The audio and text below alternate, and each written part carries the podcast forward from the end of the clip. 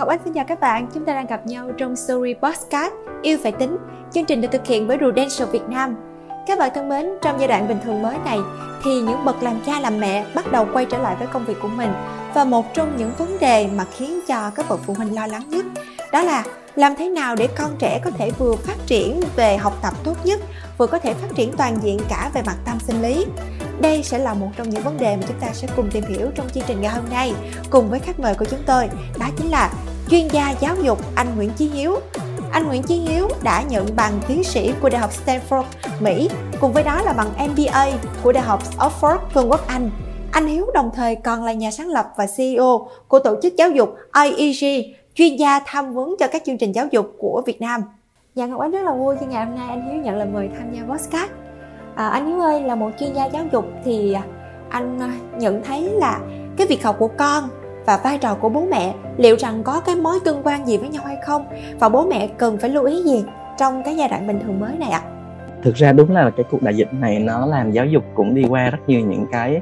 à, pha khó đỡ thì mình thấy rằng là kể cả trong suốt cái mùa dịch vừa rồi và đặc biệt là khi chúng ta đang dần dần quay trở lại một cái bình thường mới thì nó cũng có một số cái lo ngại của phụ huynh. Tất nhiên việc đầu tiên vẫn là cái việc phát triển về kiến thức và kỹ năng của học sinh liệu các bạn ấy có theo kịp cái chương trình của nhà trường hay không và các bạn ấy có thiếu hụt những điều gì hay không thì mình nghĩ đó là một cái uh, mối lo ngại ưu tiên của phần lớn phụ huynh và nhà trường. Uh, cái thứ hai đó là thực ra trong cái đại dịch này thì cái với cái việc giãn cách xã hội cũng như là cái sự thiếu tương tác của học sinh ở môi trường trường lớp thì cái nhu cầu phát triển về tâm sinh lý cảm xúc và các mối quan hệ của học sinh cũng rất là bị ảnh hưởng. Vì vậy kể cả khi mà chúng ta đang trong cái giai đoạn học online à, thì cái điều này nó cũng là một cái mối lo ngại của phụ huynh đặc biệt là với các bạn học sinh nhỏ tuổi. À, và cái thứ ba đó là với cái việc mà chúng ta đang cân nhắc về cái việc học sinh quay trở lại trường học thì uh, cái việc mà tiêm vaccine cho học sinh cũng như là khi các bạn ấy quay trở lại trường học thì cái việc mà chuyển giao từ giai học giai đoạn học online sang giai đoạn học uh, trực tiếp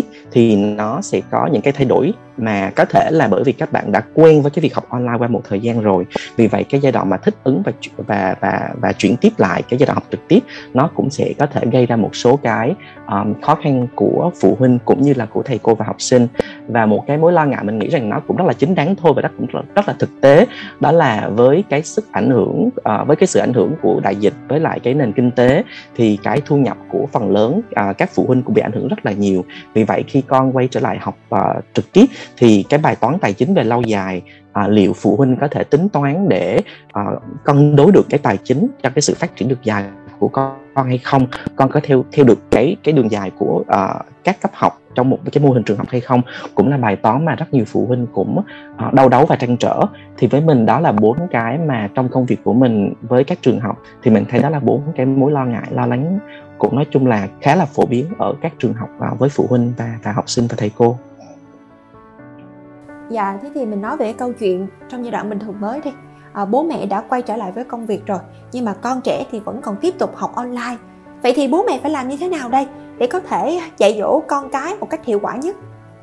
thì Hiếu nghĩ nó có hai cái thứ mà bố mẹ có thể làm với với với con trẻ thật ra thì đầu tiên thì Hiếu nghĩ rằng là dù phụ huynh bận đến đâu thì trong một cái bối cảnh thế này thì mọi thứ đều phải thích ứng hết. Vì vậy Hiếu cũng nghĩ là nếu chúng ta quan tâm đến cái sự phát triển về cảm xúc và tâm sinh lý của học sinh là một cái thứ rất là quan trọng trong trong trong cái mục tiêu của giáo dục ở trường cũng như ở nhà. Thì hiếu nghĩ là bản thân trong cái giai đoạn này phụ huynh cũng cần điều chỉnh cái lịch công, công việc của mình một tí xíu để thực sự là khi mà dứt công việc thì phụ huynh thực sự dành thời gian cho con trẻ. Um, hiếu thấy là có những phụ huynh là cũng đã sắp xếp để đúng 5 giờ hay 6 giờ mỗi ngày là về nhà thay vì như mọi lần là có thể đến 9 10 giờ đêm để duy trì cái nhịp sinh học uh, sinh hoạt trong gia đình thì từ 6 giờ đến tận 10 giờ đêm là cái giờ mà phụ huynh thực sự dành thời gian rất là hiếu hiếu hay nói là thời gian chất lượng cho con trẻ và cho gia đình. Có nghĩa rằng không phải là về nhà xong mỗi người một việc mà thực sự là ở nhà phụ huynh có thể làm những việc sau. Thứ nhất là tương tác về mặt học tập với con trẻ. Với các bạn đặc biệt nhỏ như cấp 1 thì phụ huynh thường thường có những cái trò chơi tư duy hay những cái hoạt động mà phụ huynh có thể đọc sách cùng con trẻ viết lách vẽ vời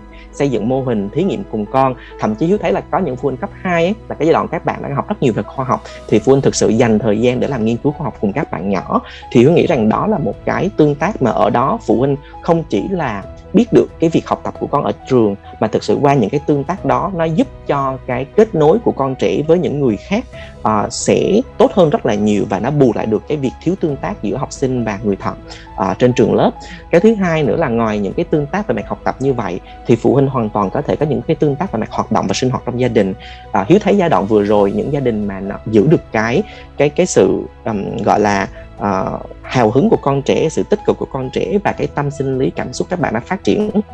khá là cân bằng và hài hòa trong giai đoạn khó khăn vừa rồi. Đó là những gia đình mà họ ý thức là từ những việc như là uh, cùng nhau nấu cơm này, cùng nhau rửa bát này cùng nhau làm vườn cùng nhau sinh hoạt um, thậm chí là các nhân phương là giống như là mua cái lều và cắm trại cùng con trong gia đình. Giống như là họ tạo những cái hoạt động sinh hoạt vui chơi giải trí mà bố mẹ cùng cùng con làm rất là nhiều thì ngoài cái việc mà tương tác về mặt uh, học tập này tương tác về mặt sinh hoạt gia đình này thì nghĩ rằng phụ huynh cũng cần suy nghĩ về cái lịch sinh hoạt của con trẻ đặc biệt là với các bạn nhỏ. Bởi vì là khi mà các bạn đến trường á, thì các bạn có những cái nhịp uh, sinh học rất là chắc chắn là đến giờ này thì vào lớp này đến giờ này thì nghỉ trưa này đến giờ này thì học này đến giờ này thì, thì chơi này đến giờ này thì về nhà này. Tuy nhiên khi mà phụ huynh bước ra khỏi uh, nhà và đi làm trở lại bình thường ấy thì cái nhịp sinh học như vậy nó cần được giữ rất là chắc chắn thì thấy là cái uh, cái việc mà con trẻ học thì hiếu hiểu rằng là cái việc học online ấy, nó sẽ ảnh hưởng đến chất lượng dạy và học. Chúng ta dù có nói trời trăng mây gió đến mức nào đi nữa thì cũng rất khó để cái việc học online 100% được chất lượng như việc học trực tuyến với với với toàn bộ các bạn trẻ và các lớp học. Vì vậy là cái việc mà phụ huynh cuối ngày hoặc là cuối giờ có thể là ngồi cùng con để thậm chí không phải là học cùng con đâu mà chỉ đơn giản những câu hỏi để coi thử là con có nắm bắt bài được hay không con nắm bắt bài đến đâu rồi thậm chí là hôm nay cô giao những bài tập về nhà gì và và và phụ huynh có thể hỗ trợ như thế nào thì nghĩa là những cái câu hỏi đơn giản đó chứ không cần thiết là phụ huynh phải kèm cặp cùng con ấy thì nó cũng rất là quan trọng. Bởi vì nó tạo một cái tâm thế là một một bạn nhỏ khi mà các bạn học online ấy, thì nó có rất nhiều những cái lượng kiến thức được được được ờ, được đưa vào đầu của của bạn nhỏ ấy. Trong màn hình trực tuyến nữa thì cái kênh tương tác trực tuyến nó sẽ khó hiệu quả bằng cái việc học trực tiếp mà thầy cô giáo có thể giám sát đồng hành hỗ trợ bạn ấy ngay tại lớp học. Thì bây giờ cái kênh đó nó, nó sẽ bị ảnh hưởng khi mà chuyển sang online. Vì vậy cái việc mà phụ huynh um, cuối ngày thực sự là đặt những câu hỏi như vậy, nó giúp một, nó giúp con trẻ đặc biệt với những bạn học sinh cấp 1 và và đầu cấp 2 thực sự có một cái thói quen là phản phản tư lại một ngày học để xem thử là các bạn đã nhớ những gì và các bạn còn thiếu hụt những gì. Thì sau đó cái pha tiếp theo mà hiếu thấy là phụ huynh có thể làm đó là dựa vào những gì mà phụ huynh hiểu rằng là à, à sau một ngày học thì ờ, thì những cái thứ này các bạn ấy lưu lại trong đầu được này. Còn những thứ này thì bạn ấy gặp khó khăn thì phụ huynh có thể là trao đổi với thầy cô hoặc nhà trường hoặc là nếu nếu mà những phụ huynh thực sự là có cái năng lực mà mà hỗ trợ con ấy thì có thể hỗ trợ thêm các bạn ấy với những cái thứ bạn ấy thiếu. Và cái điều này nó còn diễn ra mỗi ngày uh, đặc biệt với các bạn nhỏ. Dạ anh hiếu ơi à, ngoài cái câu chuyện về việc học online mà chúng ta trao đổi phía trên thì Ngọc Ánh nghĩ rằng là các bạn học sinh trong giai đoạn này à, có thể các bạn còn gặp cả những cái khó khăn về mặt à, tâm sinh lý và cảm xúc nữa đúng không ạ? Vậy thì theo anh Hiếu, bố mẹ cần phải làm gì để giúp cho con cái của mình có thể ổn định về tâm sinh lý và cảm xúc một cách tốt nhất? trong cái giai đoạn vừa rồi ấy, khi mà chúng ta bị một cái đợt dịch kéo dài thì cái sự kiên nhẫn uh, của người lớn cũng bắt đầu được đẩy đến giới hạn à, rất là rất rất là nhiều rồi. Và thực sự là nó khác với giai đoạn cái một hai đợt dịch đầu là phụ huynh còn có thể bình tâm bởi vì nó diễn ra rất là ngắn và nó không có những cái vấn đề về gánh nặng về kinh tế và ảnh hưởng về kinh tế và tài chính của gia đình. Cũng như là à, nó không có kéo dài trì hoãn cái việc mà phụ huynh ở nhà rất là lâu. Nhưng đúng là trong khoảng chừng 3 4 tháng trở lại đây khi mà chúng ta ở một cái đợt dịch rất là lớn thì cái mà hiếu quan sát khi làm việc với các trường học cũng như phụ huynh là à, bản thân người lớn chúng ta đang đang cũng từ từ mất kiên nhẫn và chúng ta đang đang đang mất kiểm soát chính với cảm xúc của bản thân mình. Thành ra là đôi khi nó sẽ bị đứa trẻ nó bị dần xé là bởi vì sao? Ví dụ phụ huynh rất là nôn nóng về về về cái việc học tập của con trẻ và phụ huynh giống như là con mà hôm nay không hiểu bài chẳng hạn ấy, thì phụ huynh lại chưa nhìn cái đường dài là à thực ra là ờ, cái giai đoạn này thì mình chỉ cần đảm bảo khoảng chừng 50 60 phần trăm cái việc mà con theo kịp bài là cũng ổn rồi. Và thầy cô nhà trường khi mà quay trở lại thì cũng sẽ bù đắp cho con. Nhưng phụ huynh mà vì cái ảnh hưởng kinh tế rồi vì những cái mối lo lắng của người lớn rồi khi mà con trẻ chưa kịp hiểu bài hoặc là vì đó hay một cái khó khăn gì đó trong học online thì phụ huynh mất bình tĩnh và dẫn đến cái việc là phụ huynh có thể quay ra với thầy cô uh, kiểu như là cũng hơi hơi um, sao ta uh, hơi yêu cầu cao với thầy cô nhưng mà cũng cũng quay ra với con trẻ và cũng gây khó khăn với con trẻ. Thì hiếu nghĩ rằng là đó là một cái ví dụ nhưng mà nó không hề uh, gọi là là ít đâu mà nó rất là nhiều trong cái thời gian vừa rồi. Cái thứ hai nữa là khi uh, không phải chuyện học đâu mà khi phụ huynh có thể có những cái lo âu rất là lớn về mặt kinh tế tài chính gia đình. Tuy nhiên cái cái cảm xúc đó thì trong những cái giờ mà tương tác và sinh hoạt với con trẻ thì phụ huynh lại có thể vô tình thôi chứ cũng không phải cố ý là đem cái việc đó và và và và và đẩy lên trên người con trẻ. Thì hiếu nghĩ rằng là chính những cái những cái lần như vậy và nó nó có thể nó rất là vô tình thôi nhưng nó làm cho một đứa trẻ một mặt đã không có những cái kênh khác để giải tỏa cảm xúc bởi vì không có thể lên trường để đùa giỡn cùng bạn bè ờ, cà khịa cùng bạn bè hoặc là những cái giống như là giải tỏa cảm xúc với bạn bè đúng không? Thì ở ở nhà đã bị gọi là gò bó rồi. Bây giờ người lớn lại tiếp tục đẩy cảm xúc của người lớn qua cho con trẻ nữa. Thì như thấy là có có khá nhiều bạn à, học sinh cũng khá là căng trong giai đoạn này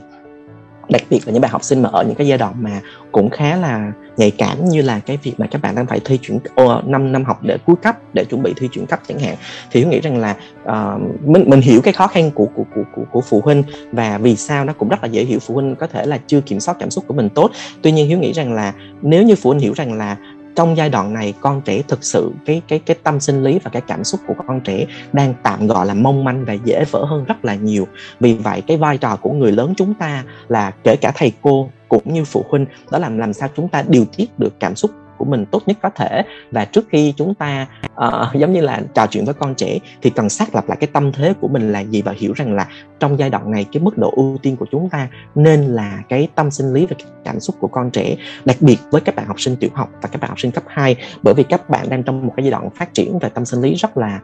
nó nếu mà tốt thì cũng rất là tốt nhưng mà nếu nó có những cái tác động chưa tốt thì nó vẫn có thể để lại những cái hệ quả về rất là lâu dài à, về về lâu về dài cho tính cách cũng như là cái con đường phát triển của các bạn ấy tuy nhiên à, hiếu nghĩ rằng là nếu mà nhìn về cái sự lâu dài á, thì cái tâm sinh lý và cái cảm xúc của học sinh và con trẻ là cái còn được đặt ưu tiên lên trên hết và là và người lớn chúng ta nên xem đó là cái một một cái mục ưu tiên hàng đầu và chúng ta làm tất cả những gì có thể để bảo vệ được cái sự phát triển của học sinh trong giai đoạn này.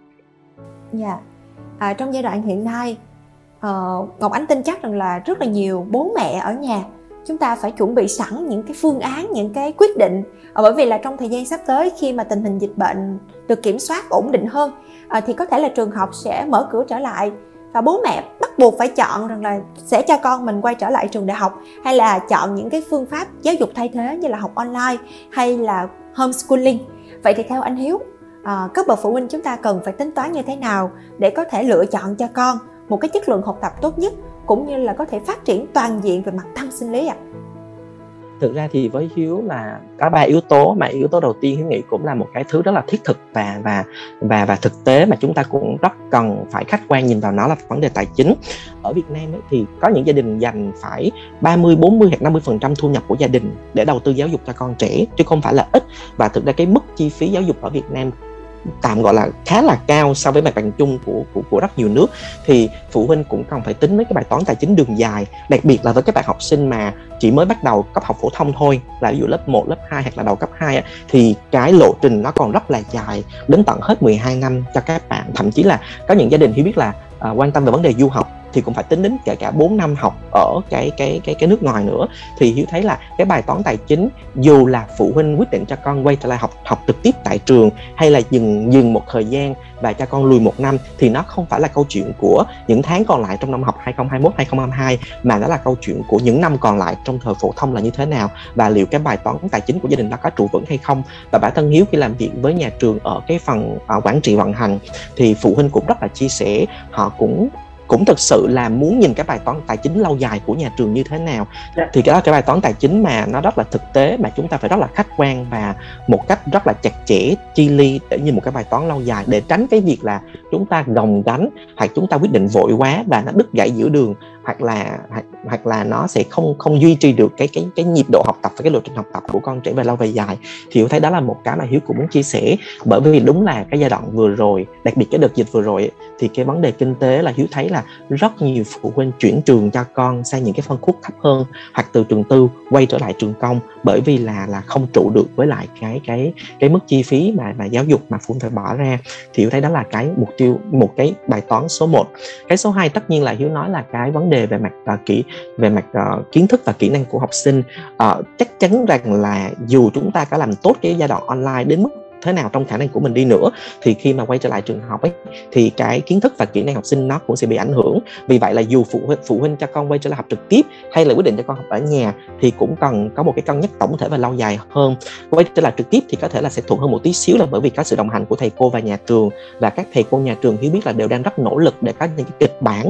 và là bù đắp lại cho con, bổ trợ lại cho con, hoặc là hoặc là hỗ trợ thêm cho các gia đình và con cái để các con có thể bắt nhịp rất là nhanh và hoàn tất được cái chương trình học tập của năm học mà không bị ảnh hưởng rất là nhiều. Thì hiếu nghĩ là có thể quay trở lại trực tiếp thì nó sẽ thuận về cái chiều đó. Tuy nhiên cũng có một cái xu hướng là phụ huynh sẽ cho con ở nhà, có thể là học lùi một năm hoặc chuyển sang những mô hình mô hình giải pháp giáo dục thay thế như là homeschooling hoặc là những cái chương trình học trực tiếp online. Thì hiếu nghĩ rằng là cũng cần một cái nhìn lâu dài. Nó không phải chỉ đơn giản là một chương trình học tập hay là cái việc homeschooling mà nó còn là liệu cái chương trình đó nó có thực sự là tiếp nối được qua các năm học qua các cấp học hay không. Đôi khi phụ huynh chỉ nhìn cái chương trình đó là à tôi chỉ giải quyết cái bài toán của, của con tôi lên lớp 6 thôi nhưng mà không một, nhìn một cái đường dài là vậy thì cái chương trình này này nó có đảm bảo cho con trong vòng 7 năm tiếp theo của phổ thông hay không? Thì tôi thấy đó là một cái mà phụ huynh cũng cần cân nhắc rất là nhiều dù chọn cái phương án nào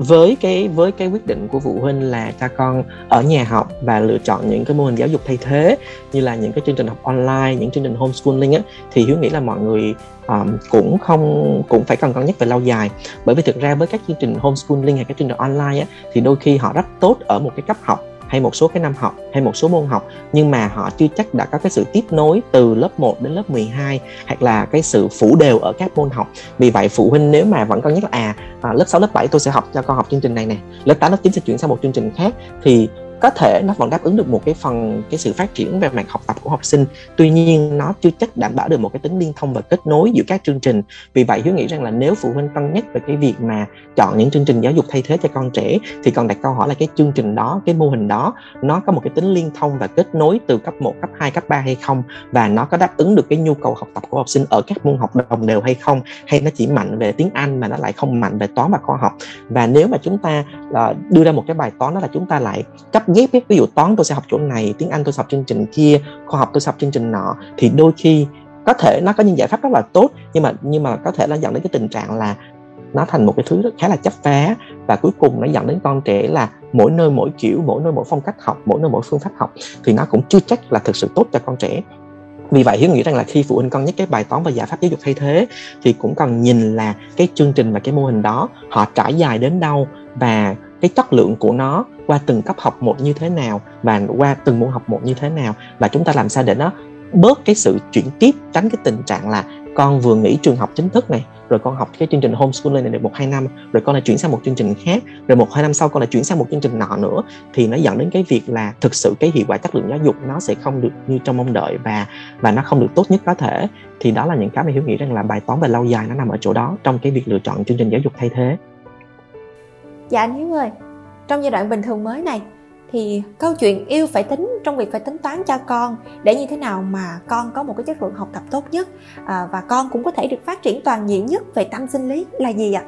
Um, thực ra thì um, cái câu chuyện mà yêu phải tính ở đây ấy, nó đúng là bài toán về dài hạn chứ cũng không thể nào chúng ta chỉ tính ngắn hạn không. Tuy nhiên thì như hiếu chia sẻ là um, chúng ta đang sống trong một cái thế giới VUCA đúng không? Rất là nhiều biến động và có những sự không chắc chắn. Ngày hôm nay là câu chuyện của đại dịch covid. Uh, có thể là ngày mai hoặc năm sau là câu chuyện của cá nhân của gia đình mình chứ cũng chưa hẳn là một cái ờ, một cái bài toán về ảnh hưởng đến đến đến vĩ mô. Vì vậy hiếu nghĩ rằng là chúng ta ờ, khi chúng ta cân nhắc và tính toán những cái đường dài về bài toán tài chính về mô hình trường học cho con chương trình giáo dục cho con thì chúng ta cũng phải chuẩn bị sẵn sàng một cái tâm thế thích ứng. Và đôi khi câu chuyện nó không phải là một kịch bản mà chúng ta phải có nhiều kịch bản cho nhiều viễn cảnh khác nhau. À, thay vì cái việc là chờ sự việc diễn ra thì chúng ta tìm những giải pháp tình huống nó thay thế và nó với hiếu thì nó hơi chắc phá nó cũng ổn nhưng nó sẽ không phải là một cái thứ mà nó mang tính chất ổn định và quan trọng là nó không tạo được một cái nền tảng chắc chắn để con mình phát triển về lâu về dài. Vì vậy cái bài toán ở đây là vừa là bài toán đường dài mà vừa là bài toán thích ứng với nhiều kịch bản khác nhau cho những biến số mà có thể tại thời điểm này chúng ta chưa biết được những biến số đó đã tồn tại và sẽ diễn ra trong tương lai. Um, thì thì dù nó là góc độ về về chương trình giáo dục mô hình trường học hay bài toán kinh kinh tế tài chính của gia đình hay là cái sự đồng hành của bố mẹ và phụ huynh hoặc chính công việc của bố mẹ và phụ huynh cũng phải có những kịch bản thích ứng để sau này dù là uh, có abc xyz gì diễn ra thì chúng ta cũng sẵn sàng một cái tâm thế sẵn sàng để để thích ứng nhanh nhất có thể và để đảm bảo cho cái sự phát triển của con trẻ nó được uh, ổn định và nó được đi theo cái lộ trình và nó không bị trượt qua những cơ hội mà đôi khi chỉ đến một lần trong đời rồi nó sẽ không bao giờ đến, đến nữa. À, thì đó là cái mà hiếu nghĩ là câu chuyện yêu về tính ở đây vừa là đường dài vừa là thích ứng cho nhiều kịch bản khác nhau và sẵn sàng tâm thế cho những biến số mà tại thời điểm này chúng ta chưa chưa lường trước được. Dạ Ngọc Ánh rất là cảm ơn ngày hôm nay. Anh Hiếu đã có những cái chia sẻ rất là bổ ích. À, và hy vọng rằng là quý vị chúng ta cũng sẽ có những cái góc nhìn khác nhau và có những cái phép tính toán thật là phù hợp với gia đình của mình để làm sao mình xây dựng một cái cuộc sống chu toàn và hạnh phúc hơn. À, bởi vì yêu phải tính là tính cho nhau tính vì nhau để bên nhau hạnh phúc dài lâu thì chúng ta không thể thiếu một bài học rất là thiết thực về cơm áo gạo tiền. Đó là phải tính xa lo xa và tính đầy đủ để chuẩn bị hết tất cả những phương án à, để chúng ta có tất cả những cái giải pháp tốt nhất cho những người thân yêu của mình. À, trong những trường hợp cần thiết để làm sao một cuộc sống của tất cả những người thân của mình đều luôn hạnh phúc quý vị ha. Và như vậy là số podcast ngày hôm nay đến đây cũng đã kết thúc rồi. À, hẹn gặp lại quý vị trong những số podcast tiếp theo của chương trình yêu phải tính. Và chúng ta sẽ cùng chia sẻ với nhau những câu chuyện chính xác phù hợp với quý vị nhé. Còn bây giờ thì xin chào tạm biệt và hẹn gặp lại.